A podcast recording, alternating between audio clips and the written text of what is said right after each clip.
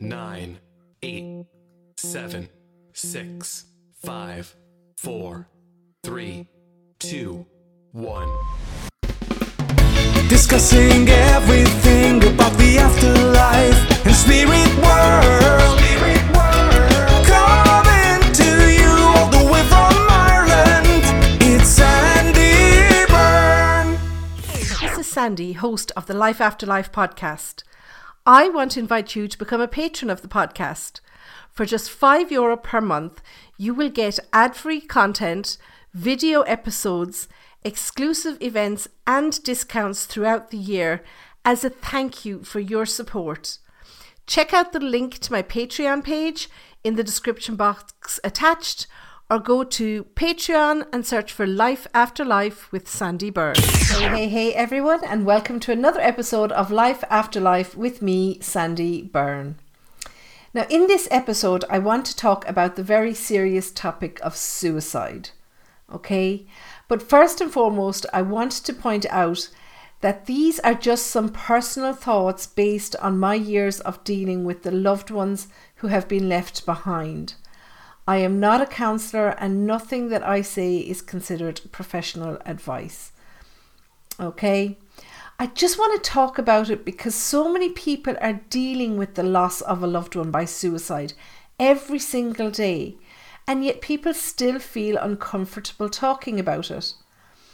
You know, suicide and death itself, they're very normal parts of life. Nobody wants to experience them, you know, obviously. But death is a certainty. The only variable here is how we die.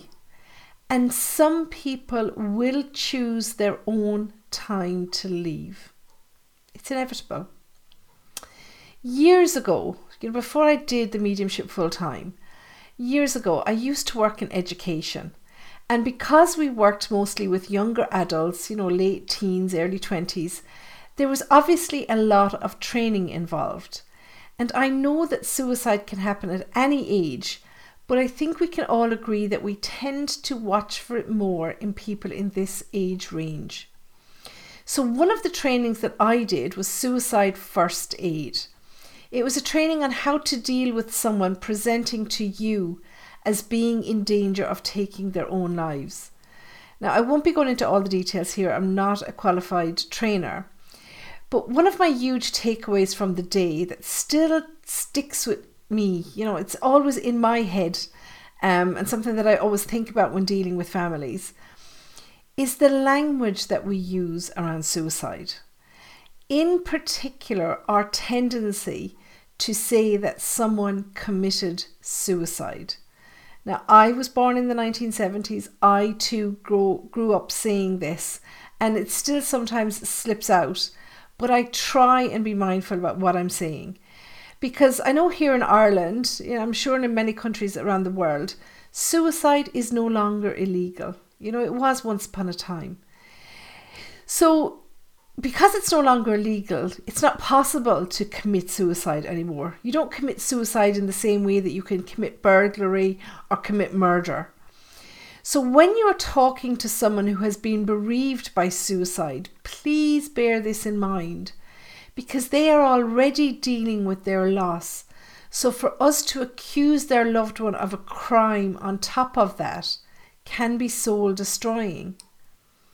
Okay, so if you think of it, please try to refer to the passing as someone who has died by suicide, or who is a victim of suicide, or someone who's lost to suicide. You know, it's really important. And even using that old language of committing suicide, it immediately invokes in our minds something that's wrong. It's a, something that, you know, you shouldn't do. Okay. Um, and that's not necessarily the case. Okay. Um, You know, I'm not saying that it's the right thing to do, but it's it's not like committing a crime, okay? And, you know, that can be very hurtful for the family. And it's something else, you know, it's something I think that blocks the communication around the whole subject. So now, one of the big questions that people ask about their loved ones that have died by suicide is, where do they go? Okay? And the answer to that question, it's really, really simple. They go to the spirit world with all of their loved ones.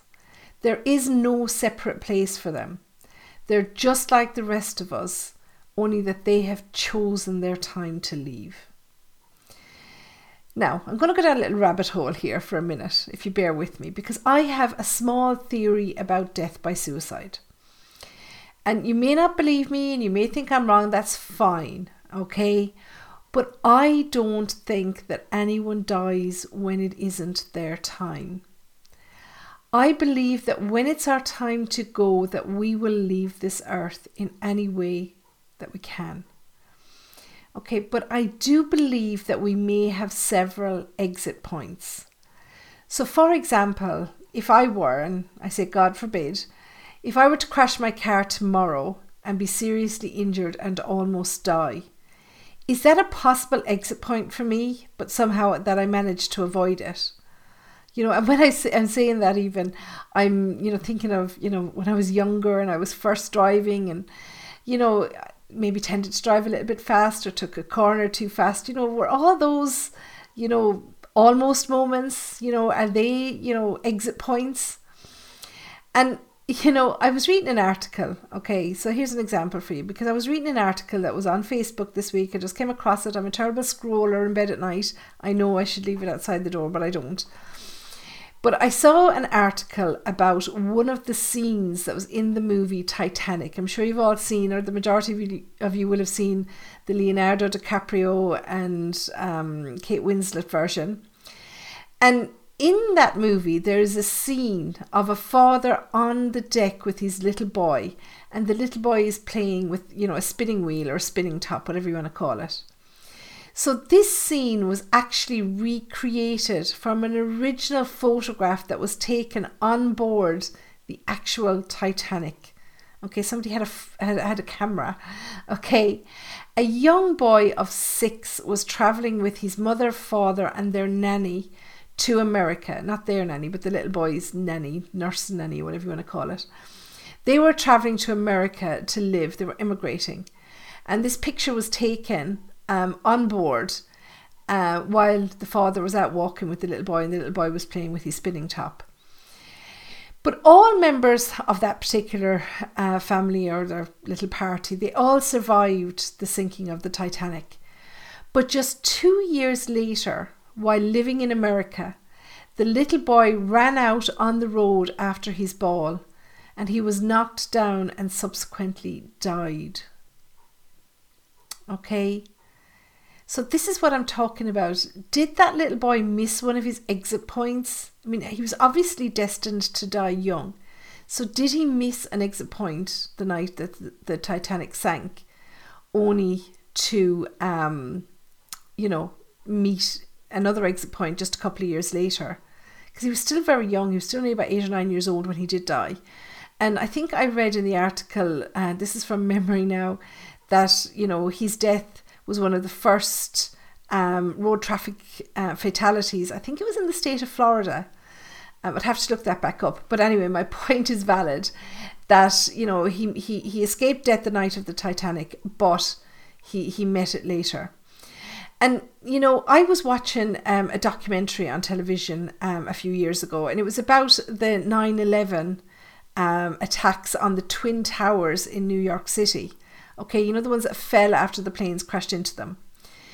So there was an Italian lady who was due to fly home on the day of the crashes.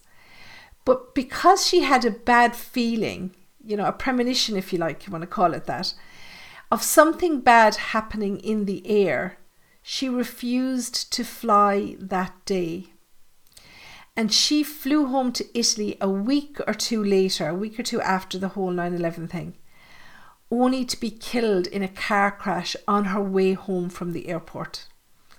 So somebody collected her from the airport and they were both killed on the way home. So was, you know, the whole plane thing, was that an exit point that she missed, only, you know, for death to catch her again two weeks later? Okay, so my point here is that I do believe that if it's your time to go, that something will happen to take you. But if you exhaust all of your exit points or opportunity, Does this leave you with just suicide? I don't know. Okay. Um, it's just a thought that I've had for a long time.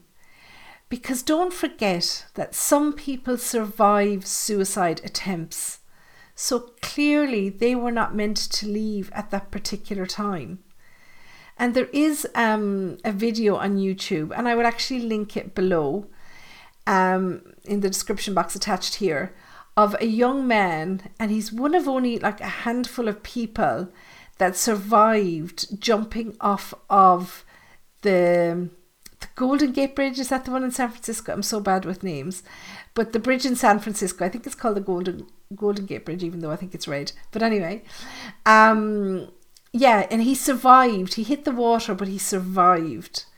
And I think there's only like three or five people in all the years that it's been in existence that have survived. And he talks about it and he tells his story. And it is really interesting, and not to upset anybody who's lost someone by suicide. But he does mention, and as I say, I'll link it below, um, that the minute he let go of the railing on the bridge, he regretted his decision. You know, immediately he knew he'd made the wrong decision. But at that point, it was too late. He was falling, you know, so that can happen too. Now, something else that I have found from connecting with some people who have passed by suicide is that they seemed to be surprised that the worries or the anxieties that they were feeling here on earth hasn't left them. Now, I'm not going to say that this is the case for everyone that dies by suicide, just that I have come across quite a few. Because if you think about it, this is actually very a very rational thought, because we don't lose who we are when we die. People come through um, to me with the same personalities, the same character traits, the same memories. Therefore, isn't it logical that they would also have the same memories of the anxieties and the worries that they had when they were here? Now, absolutely and without question, they will receive so much more support in the spirit world than they do here. And they don't even have to open up and tell others what they're dealing with, because in spirit, our guides automatically know what we're thinking. So for them to be able to help seems really, really logical. Okay. Now, when we think about suicide, we have to remember that our concern lies not only with the deceased, but with those left behind. Because I see grieving families on a daily basis. But no matter how much time has passed since the death, there is always the question of why. You know, especially um, when we talk about suicide. And no matter what answers you can get from a counsellor, other bereaved families, or even mediums, this question of why will never be answered. And the possibilities of the why are infinite. Why did you do it? Why didn't you talk to me? Why now? Why couldn't you stay? Why couldn't you see past this? You know, and so on, and so many whys. Now, personally, I haven't lost a family member to suicide, and I do hope that that never happens. But, you know, there's people that I've grown up with, people that I lived around. Ireland, you know, most of our towns and cities are very small communities. So everybody knows somebody who has died by suicide.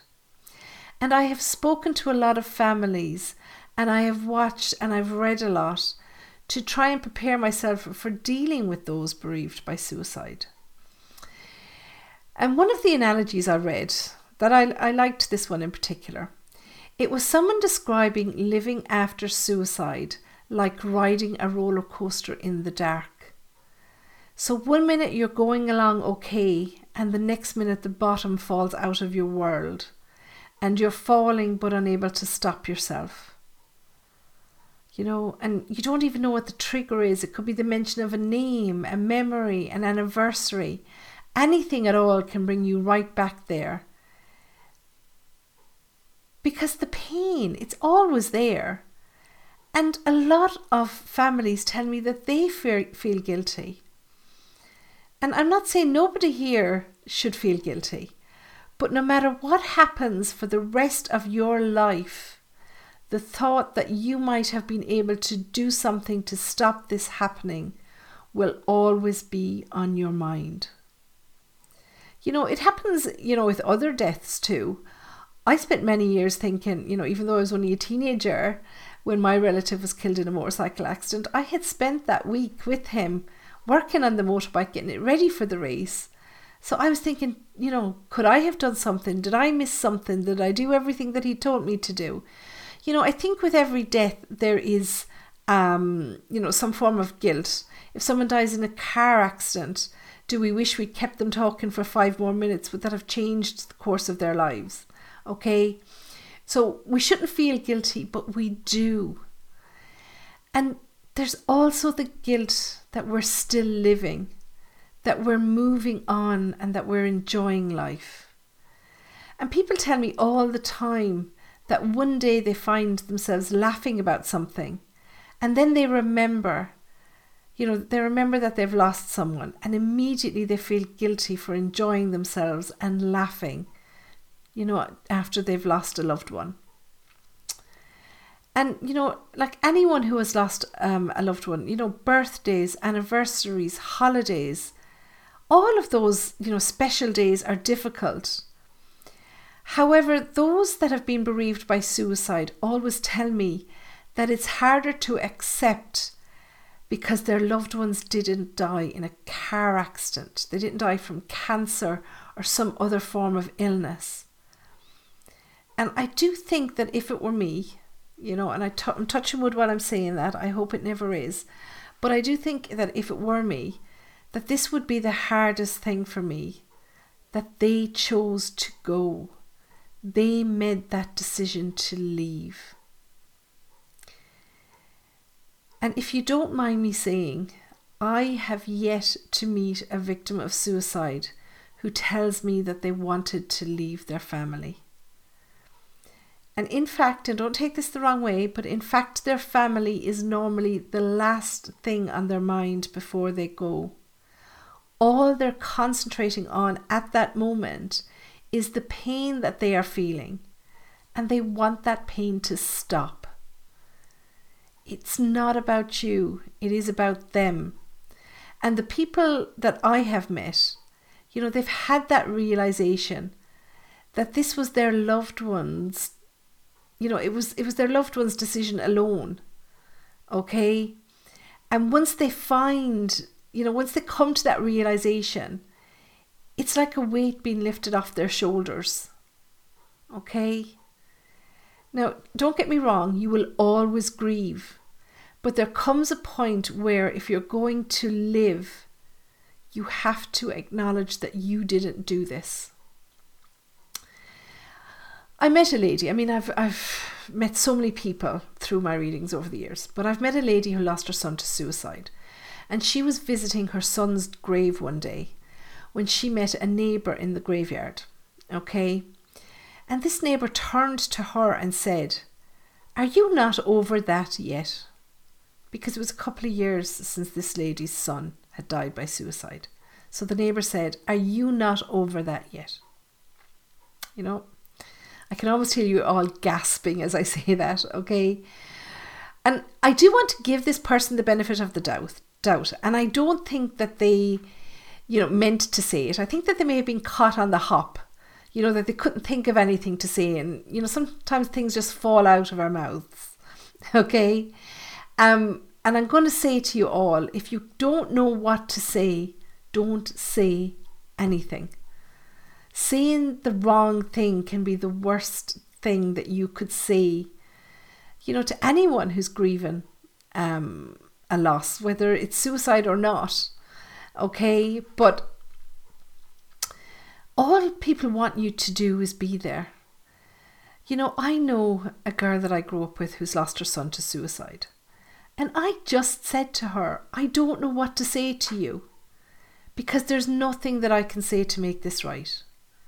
Okay? I said to her, "I think it's better to just be quiet and tell you that I'm here if you need me.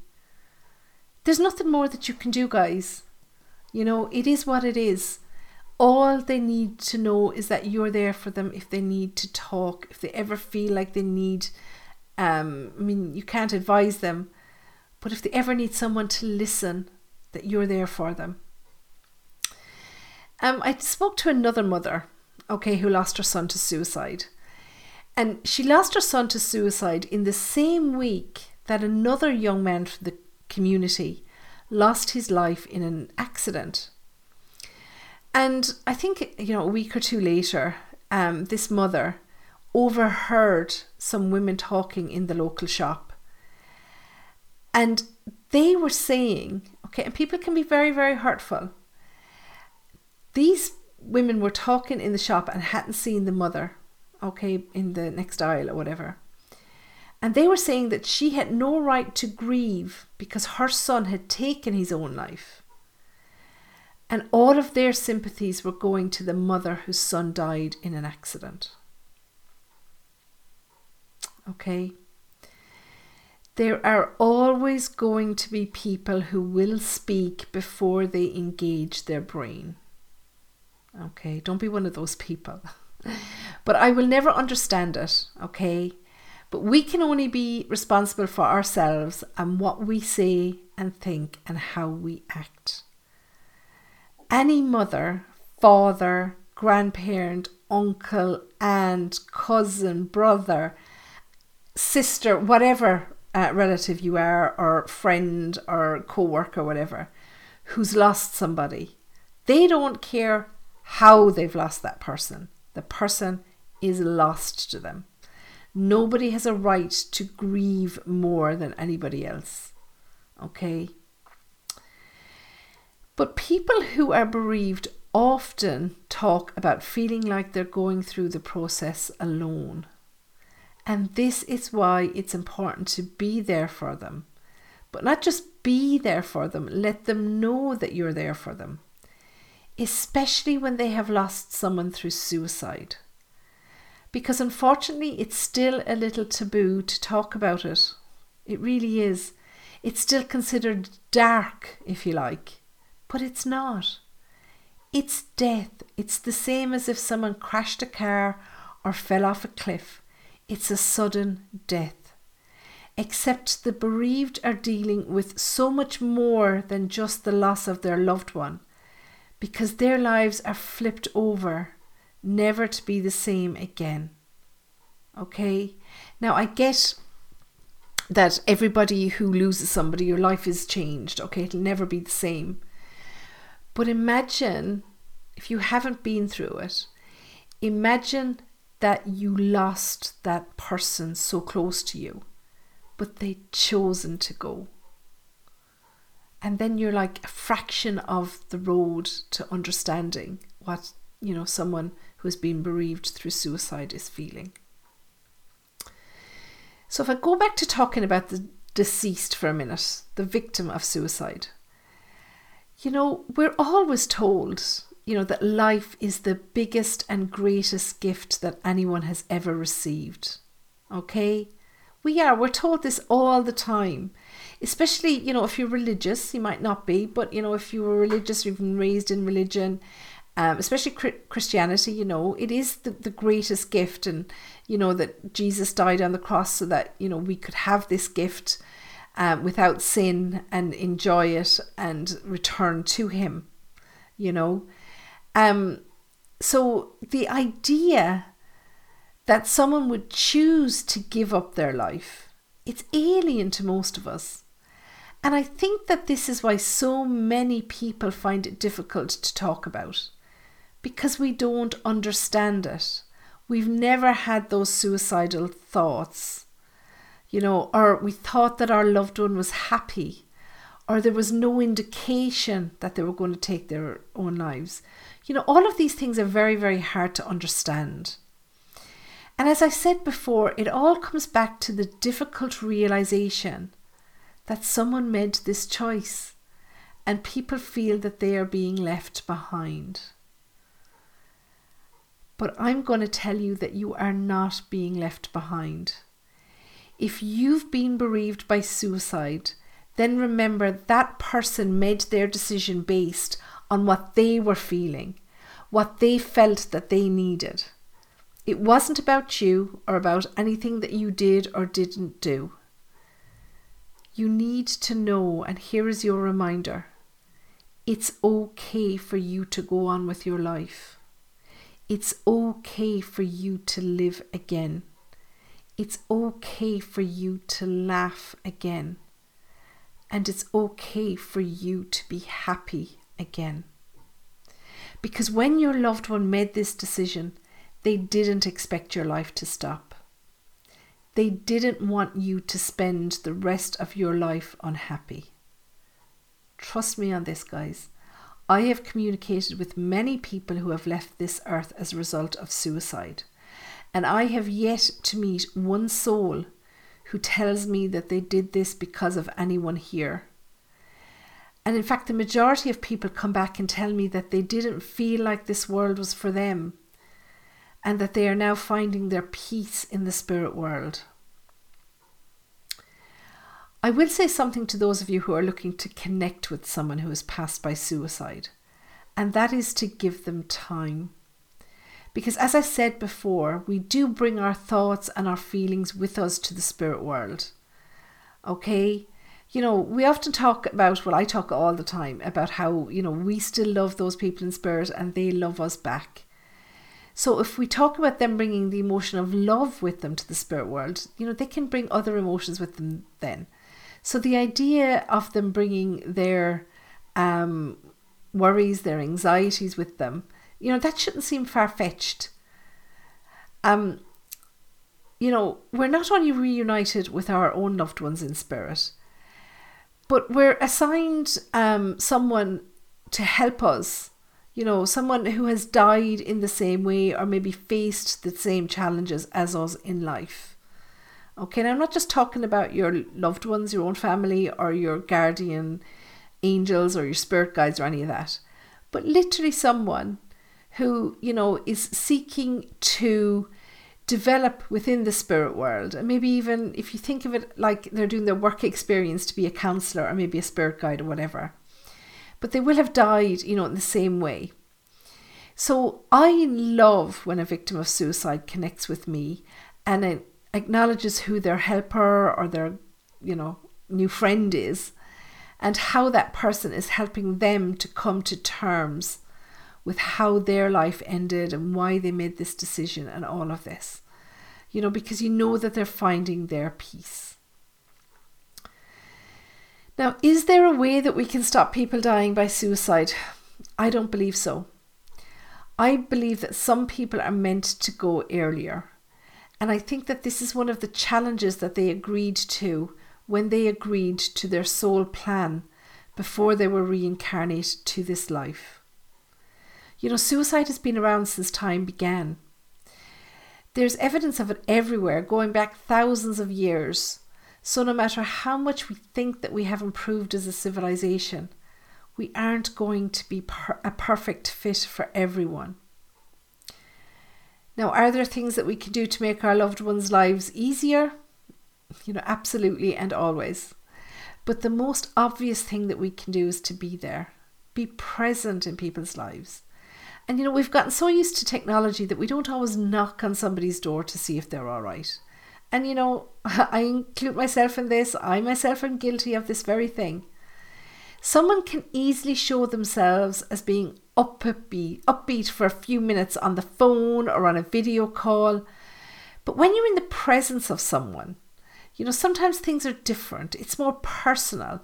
We're more likely to open up, you know, to who we're talking to. And we're more likely to read their body language and their actions much clearer, you know, than if we don't see them. Now, this isn't me blaming anyone for anything, but I'm just offering suggestions as to how we need to go back to basics in life, to be more human instead of just talking heads. You know, here in Ireland, we have a high rate of suicide, and particularly in young men in their, you know, late teens, early twenties. It does affect all ages, it absolutely does. But younger people are very at risk because the prefrontal cortex of our brains, now that's the part of our brain which deals with high level reasoning and decision making, That part of our brain does not fully develop until your late twenties. And this may be why some of our youth make these emotional decisions so young without ever giving themselves a chance. And you know, the Irish band U two, they wrote a song about this following the death of the I N X S sing, um, singer Michael Hutchence. I might be showing my age here talking about this. But Michael Hutchence was a singer of a, an Australian band called I N X S, who were very big back in the nineties, I think the late eighties, early nineties. And um, Michael took his own life in a hotel room. And U two wrote a song called Stuck in a Moment um, about that, about him being stuck in a moment. Um, and it says, you're stuck in a moment, you can't get out of it. And that's where a lot of people find themselves. And you know, this leads on to something else that I learned in my suicide first aid training. So if you ever find yourself in a situation where you're dealing with someone who is considering suicide, you know, talk to them, give them time. Find out, you know, if you can get them talking about themselves, then find out one thing about them that can convince them to stay until you can get them to a proper qualified mental health expert. Whether that's, you know, their family, maybe they have children, a spouse, a partner, maybe their job, their car, maybe they have a dog or a cat or a guinea pig or something at home that's been left locked in and is hasn't been fed. You know, anything that, you know, can make them stay um, for another few hours, okay, to talk them back from the ledge, if you like. That's the first aid part. You can't cure them. You can't force them. You and, you know, in some cases you might just be postponing the inevitable, but you have to try if the opportunity is there. And my husband came across a scene not so long ago here in Ireland where um, a poor woman was on a bridge and um, she had intended to jump and take her own life. And a guy that was driving under the bridge in a lorry, he stopped the lorry so that, you know, if she did fall, she did, wouldn't fall too far. She would only fall onto the top of his lorry and not hit the, the concrete. And, you know, four other men got out of their cars and they managed to get her back in over the railing. You know, it's always worth that try. You know, I hope that that woman goes on and has a long life, and someday that when she leaves this earth that she be surrounded by her family. But if you can get someone past a moment, there's a really good chance that they might stay. They might not, you know, but you have to give that go, if you like. We need to talk more about mental health to those around us. I live in a part of Ireland where the towns aren't so big, you know, that you would be seen walking into a counsellor's office or into a psychiatrist's clinic. And historically, this has stopped so many people from talking. But today we have online counselling. And, you know, it's the only thing that brought some of our loved ones through the pandemic over the last few years. Now, if you've lost someone to suicide, nothing that I can say will take that pain away. But I hope that knowing that they are with their loved ones in spirit and that they are being looked after gives you some hope that you will see them again one day. And you will. Okay, you will be able to shout at them in person and tell them that you will kill them for putting you through this. Okay, I don't mean to make light of your situation, but isn't that our first thought?